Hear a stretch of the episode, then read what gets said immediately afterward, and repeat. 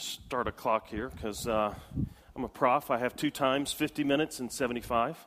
So we either clock it or we're done in an hour and 15 minutes. Uh, so that's kind of all the options that we have here. Today's passage is an interesting one in that um, it seems like a lot of little disjointed pieces. Normally, when we would read this text together, we would find our, our Bibles would have multiple headlines in it this parable, that parable, something else, this and that. But it really is a cohesive section. It actually goes on longer, it goes on into chapter 14. And what's interesting to me is it, it strikes me that this is the way our life seems to us, right? We sort of, each day is its own piece. Getting up in the morning and I get ready, that part of my day is done. I go into work and I teach a class, and that part of my day is done. I have lunch with someone, and that part of my day is done. I go home, I interact with my family, and that part of my day is done. And I think of it in these little moments that are all disconnected from each other. But if I step back, a passage like this makes me think you know, this is all part of one piece, it's all part of my life. And I've kind of taken for granted that my life is holistic and headed somewhere that I'm walking in relationship with my family, with those around me, and with God. And that all of this, all these little discrete parts and pieces that I kind of chop up and forget about, are all headed somewhere. And what I find is that when I begin to take those for granted, that they're just parts of my day, and they're just things that I do and I leave behind, as I begin to take them for granted, they begin to lose their effect on me. My morning's just my morning. It's not a time to prepare for the day. It's not a time to get ready and get going to refocus my thoughts. My class is just a class that I teach because it was in my schedule, and now it's time to do that.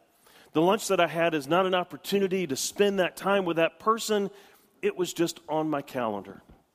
And my relationships with my family can be just something they happen every day, and there was nothing unusual about today cannot tell you how many marriages that we've been involved counseling with where the primary complaint is myself or my spouse, we just take it for granted because it just rolls along until something blows up. When we take things for granted, they begin to lose their significance, they begin to lose their place, and they become just ordinary. But what our passage will teach us today is that no part of our life is ordinary it's all extraordinary under the reign and rule of God. There's no part of our life that is simply ordinary. And that goes for us today here. We gather here every week, right? In this place, at this time. And some of us, if you're like me, I came to faith when I was a little kid.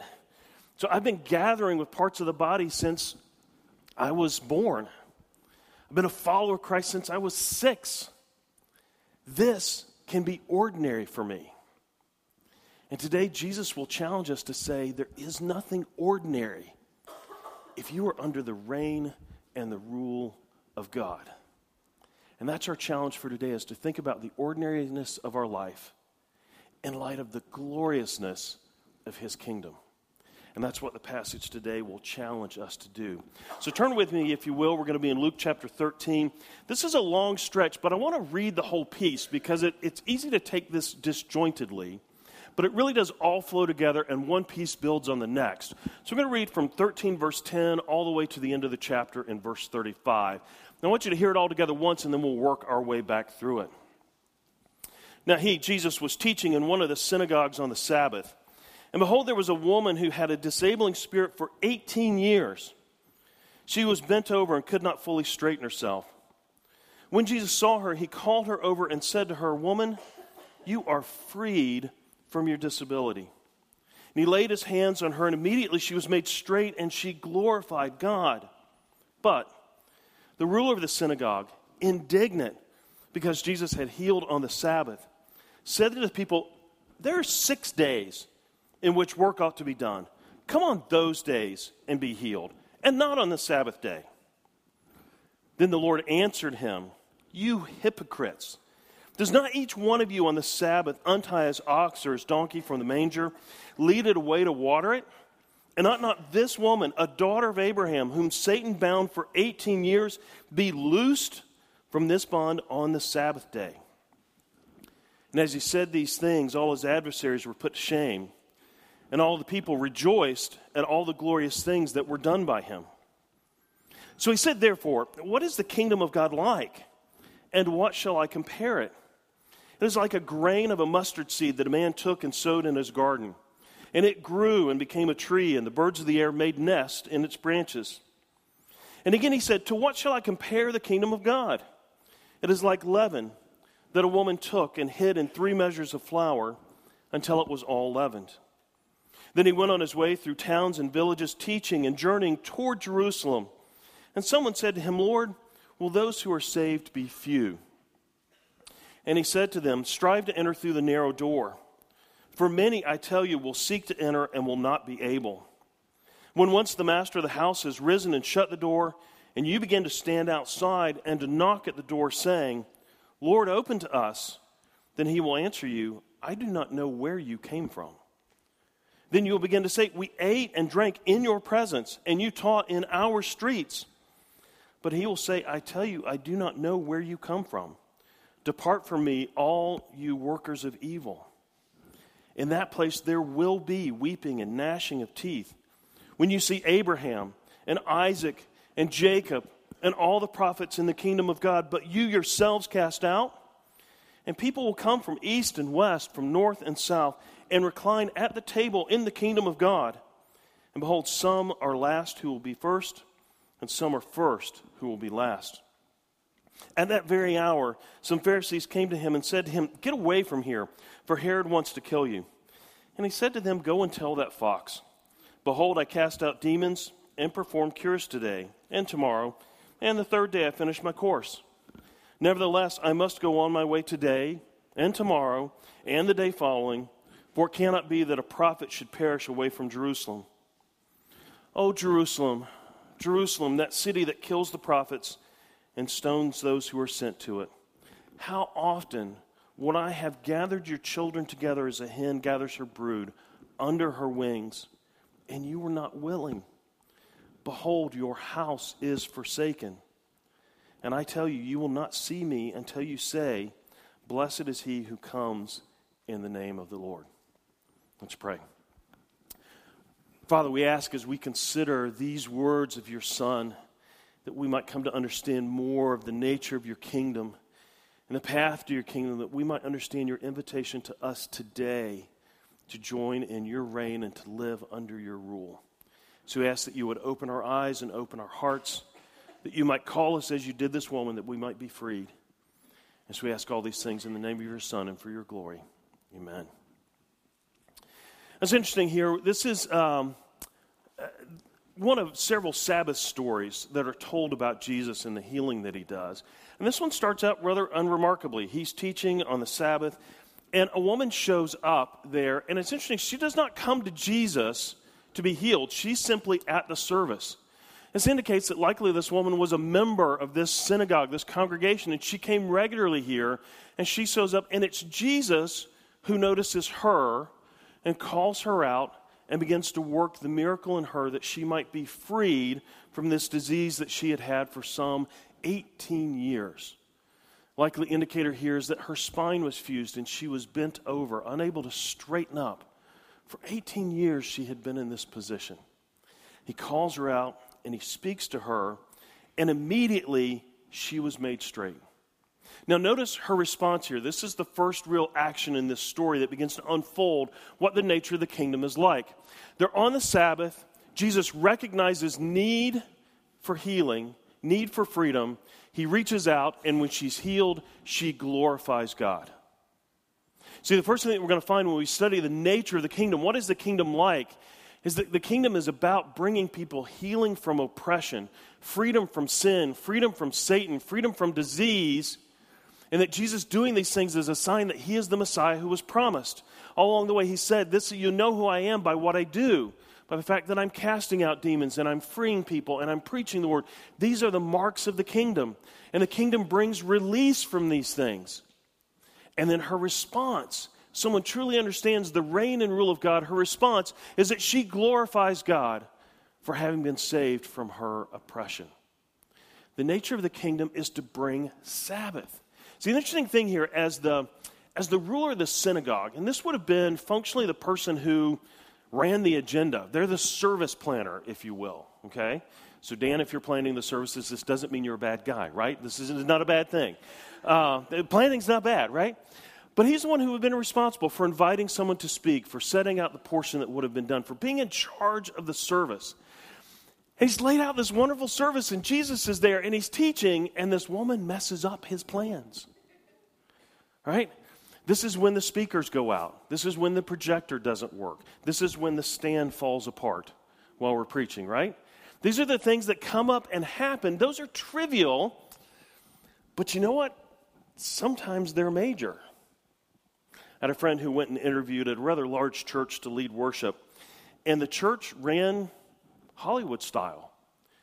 So he's leading, he's Dan, he's leading guitar, and he's here, and he's got someone in his ear on a mic going, 30 seconds, 15 seconds. And then someone comes up on stage and prays. They went over, cut the next song. And the whole time he's being scripted on exactly what to do because the service had to run perfectly.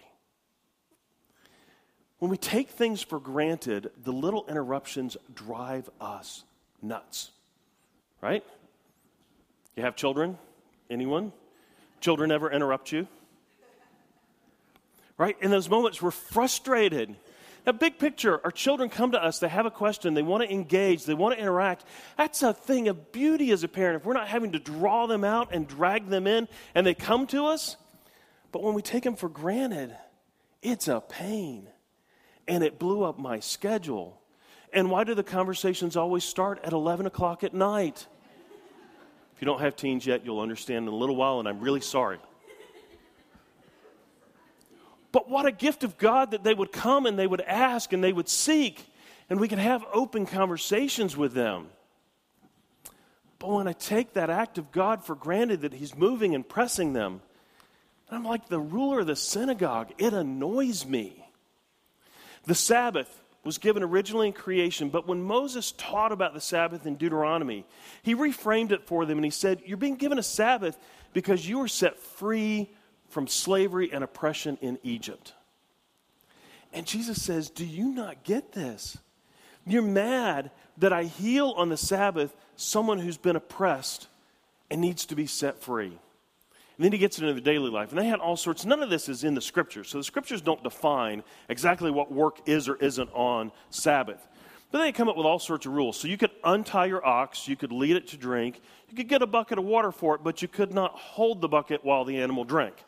So, I mean, they've got all sorts of rules here about how this works out. And it's exactly the same word to untie your ox and to free this woman from her oppression.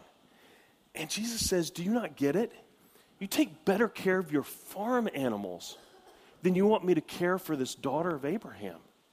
She needs to be freed. And if this isn't what Sabbath means, then my goodness, you're clueless about what the kingdom is. And you're Israelites. And you don't understand the rule and the reign of God. So he teaches back against this, and he teaches against what the ruler of the synagogue has said.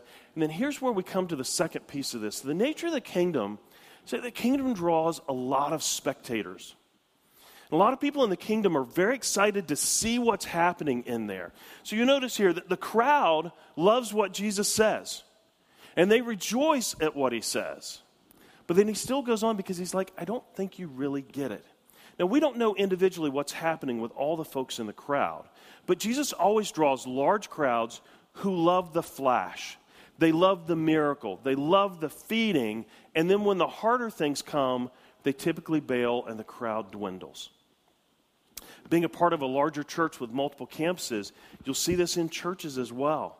As churches grow larger, there are people who come to see what's going on there and as you get larger and larger, more and more people begin to hang around the fringes just to kind of see, and they may be wowed by the service. They may be wowed by an individual sermon. They may be wowed by all that's going on in the programming. But the question is do they ever move to the place where the woman was, that she was freed and she glorified God? So the kingdom draws people in, and people are attracted to it and they watch it. So it goes on with two parables, and then so so what? How can I help you understand this? To what shall I compare the kingdom? It's like a grain of mustard seed that a man took and sowed in his garden, and it grew and became a tree, and the birds of the air made nests in its branches. Now, he tells a number of versions of this parable. I think Jesus liked using the mustard seed because it was very illustrative.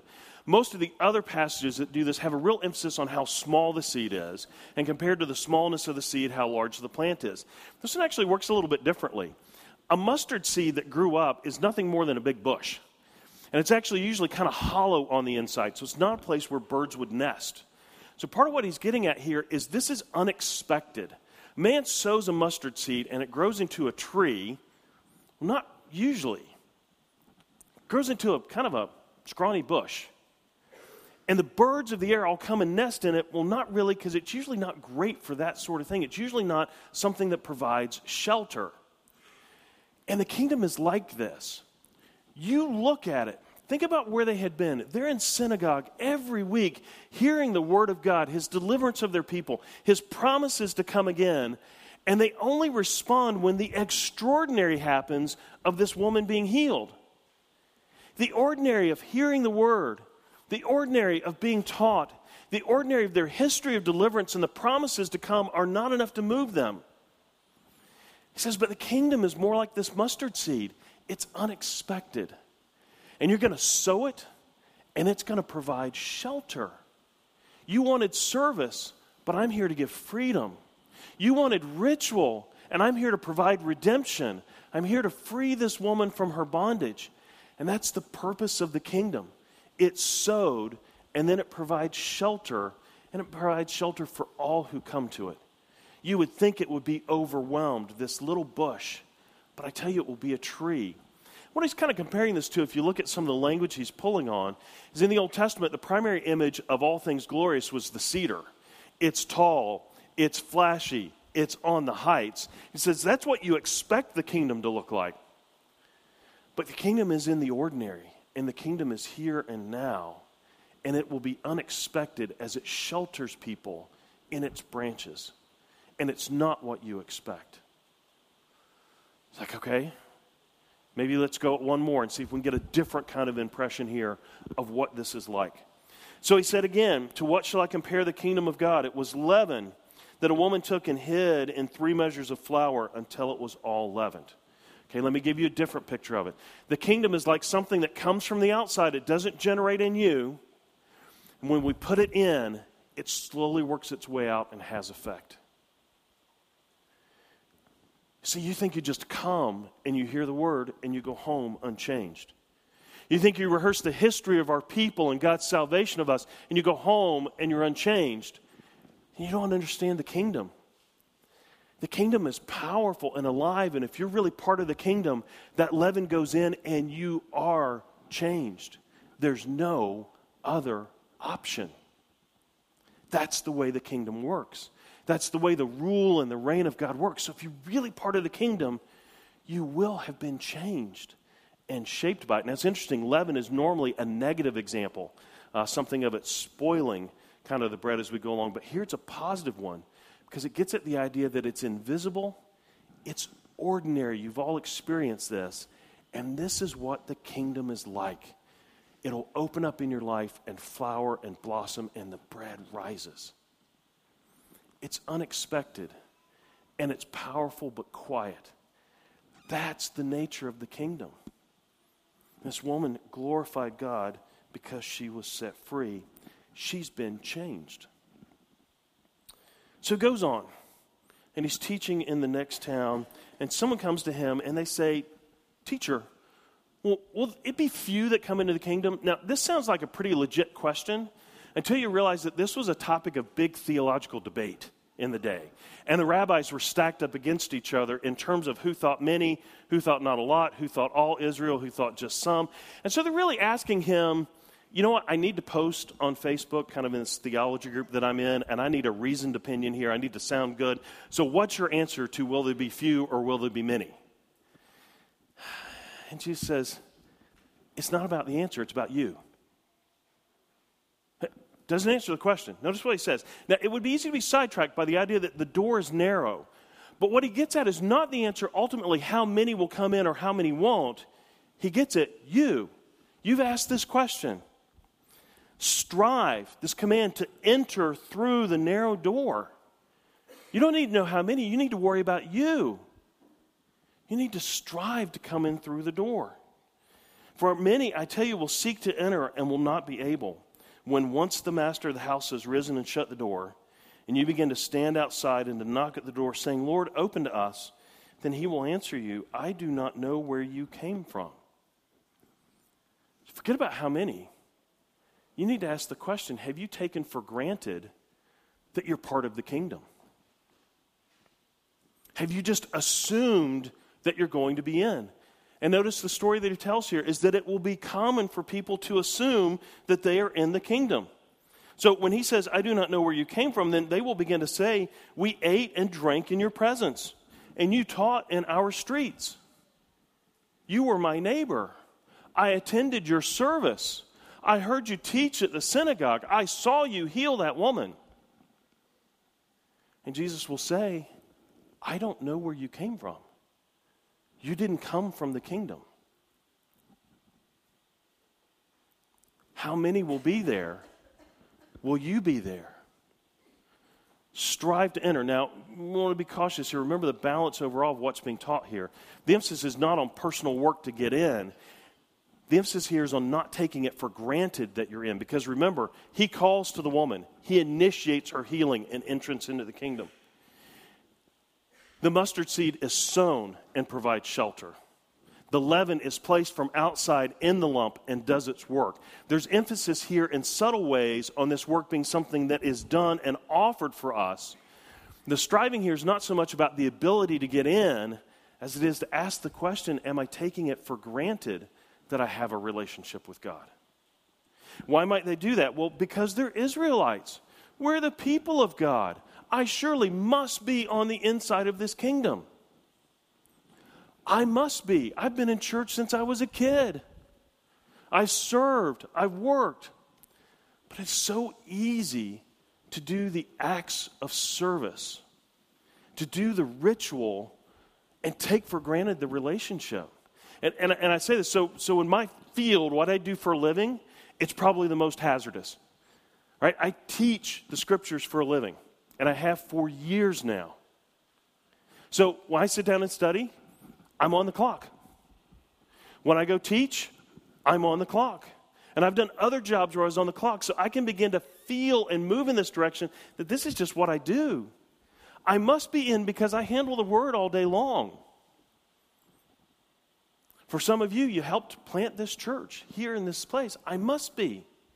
Now, this is not a call to doubt our salvation. This is not a call to look, but it's a call to not assume that the relationship is just cultivated because we sat in the same place.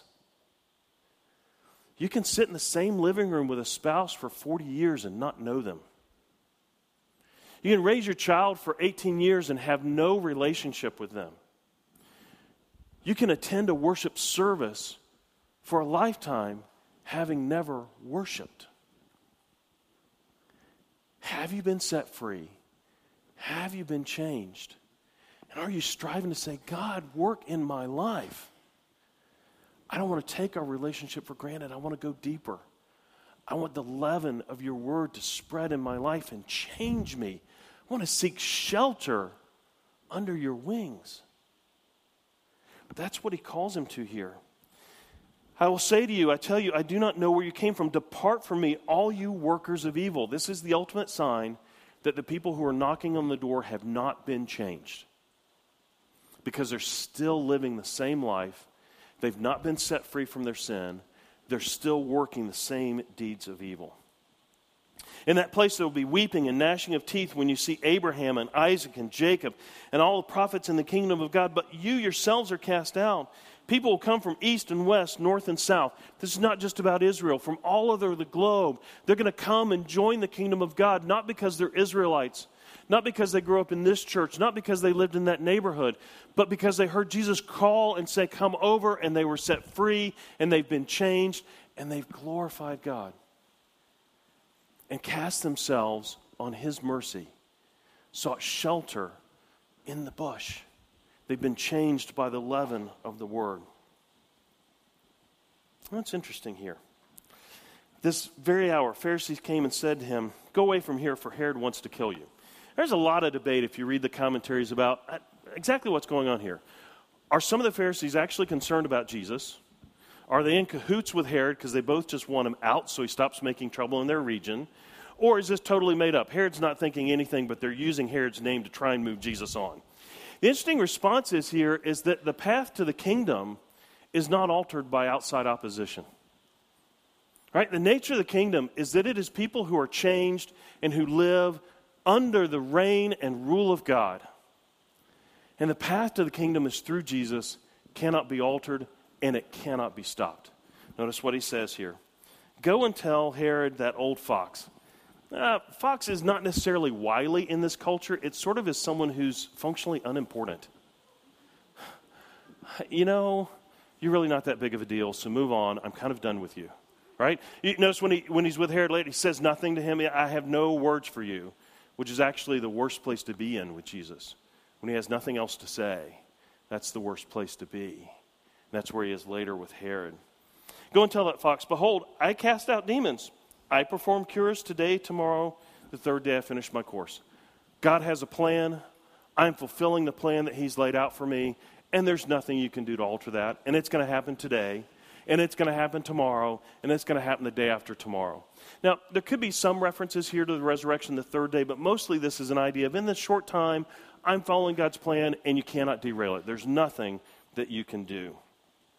Nevertheless, I must go on my way today and tomorrow and the following day, for it cannot be that a prophet should perish away from Jerusalem. Warn me off all you want. This is going to come to a head in Jerusalem, because Jerusalem is the place that God chose to place his name. Jerusalem is the place where his people have rejected his name, and Jerusalem is the place where I'm going to offer salvation. And there's nothing you can do to change that. This is the way life is, because the path to the kingdom comes through me. Doesn't come by saying, I was in town with you. Doesn't come by saying, I saw you teach. Doesn't come by saying, I lived near you. I was a part of that community.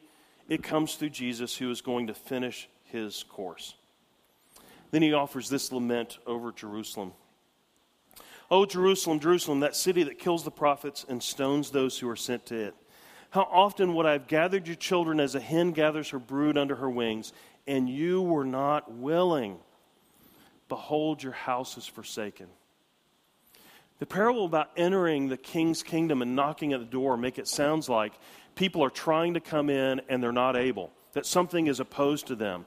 But when he steps out of the story mode, he says, Look, we come to you over and over through the prophets and now through himself as he teaches. And I offered to gather you in, and every time you said no.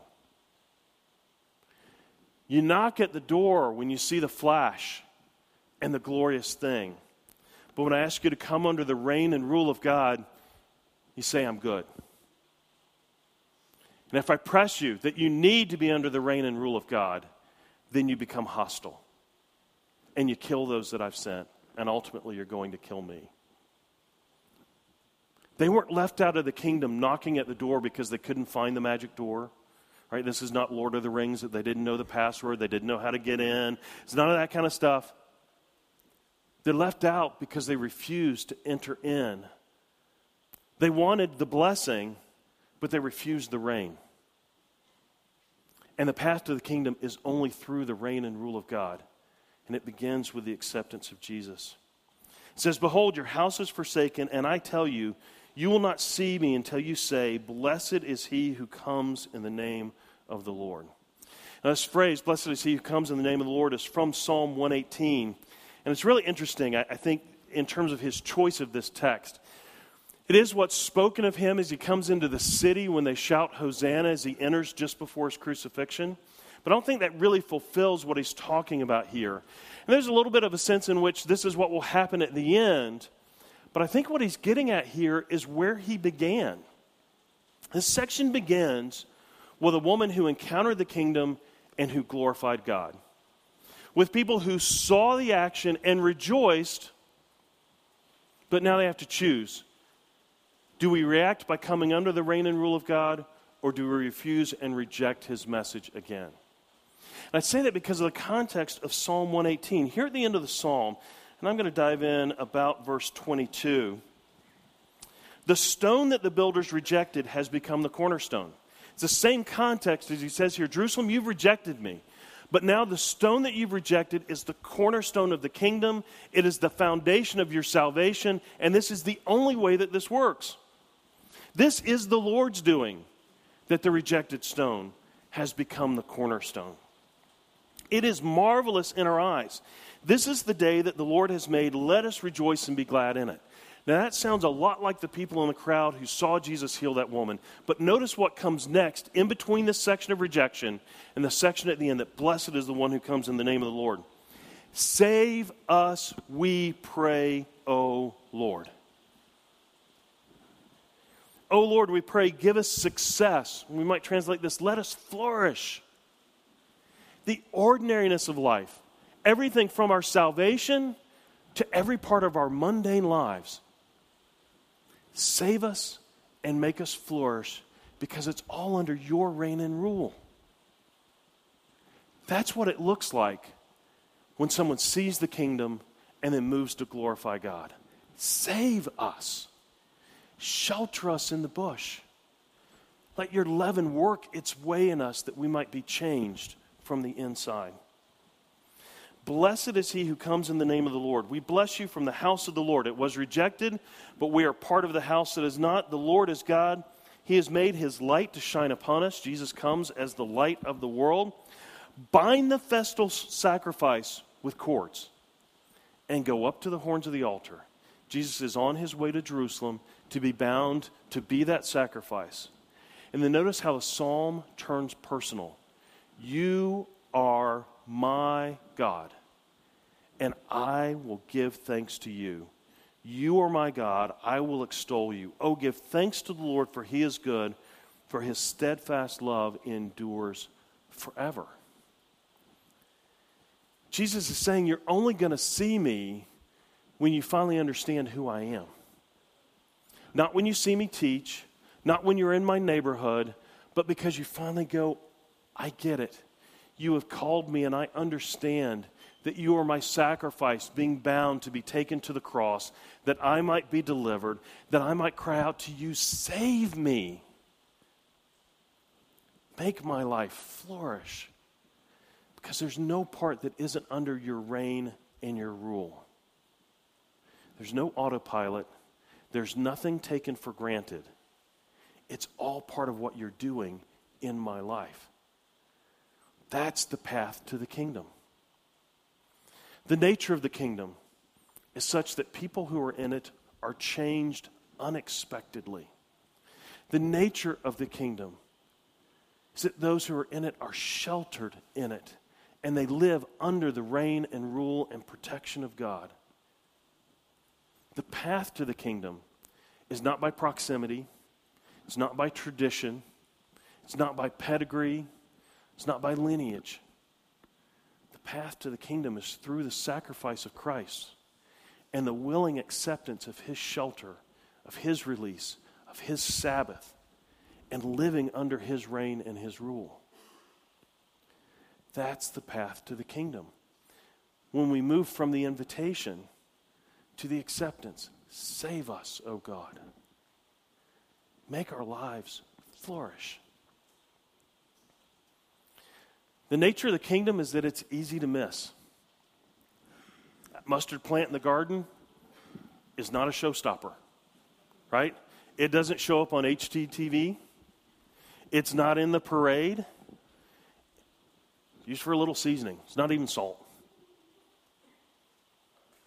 The nature of the kingdom is such that it works kind of mysteriously behind the scenes. There are a handful of really kind of glorious public. This woman is healed. But so many more of them are, Yes, Lord, save me. Ah, I need my life to flourish under your rule and your reign.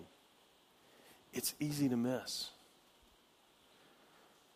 But the nature of the kingdom is such that its path is clear and we see it and we'll be both shocked and horrified to stand on the outside of it and say, How could I not be in? The call of Christ is not to doubt salvation. The call of Christ is not to wonder about whether or not you're in. The call of Christ is to say two things. One is, Are you striving to say, Lord, bring me into the kingdom? Put me under your reign and rule.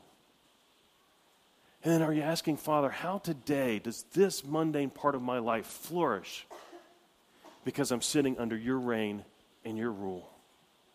I will bless you because you've come in the name of the Lord. And I will ask you to work in my life. This is the nature of the kingdom. Let's pray.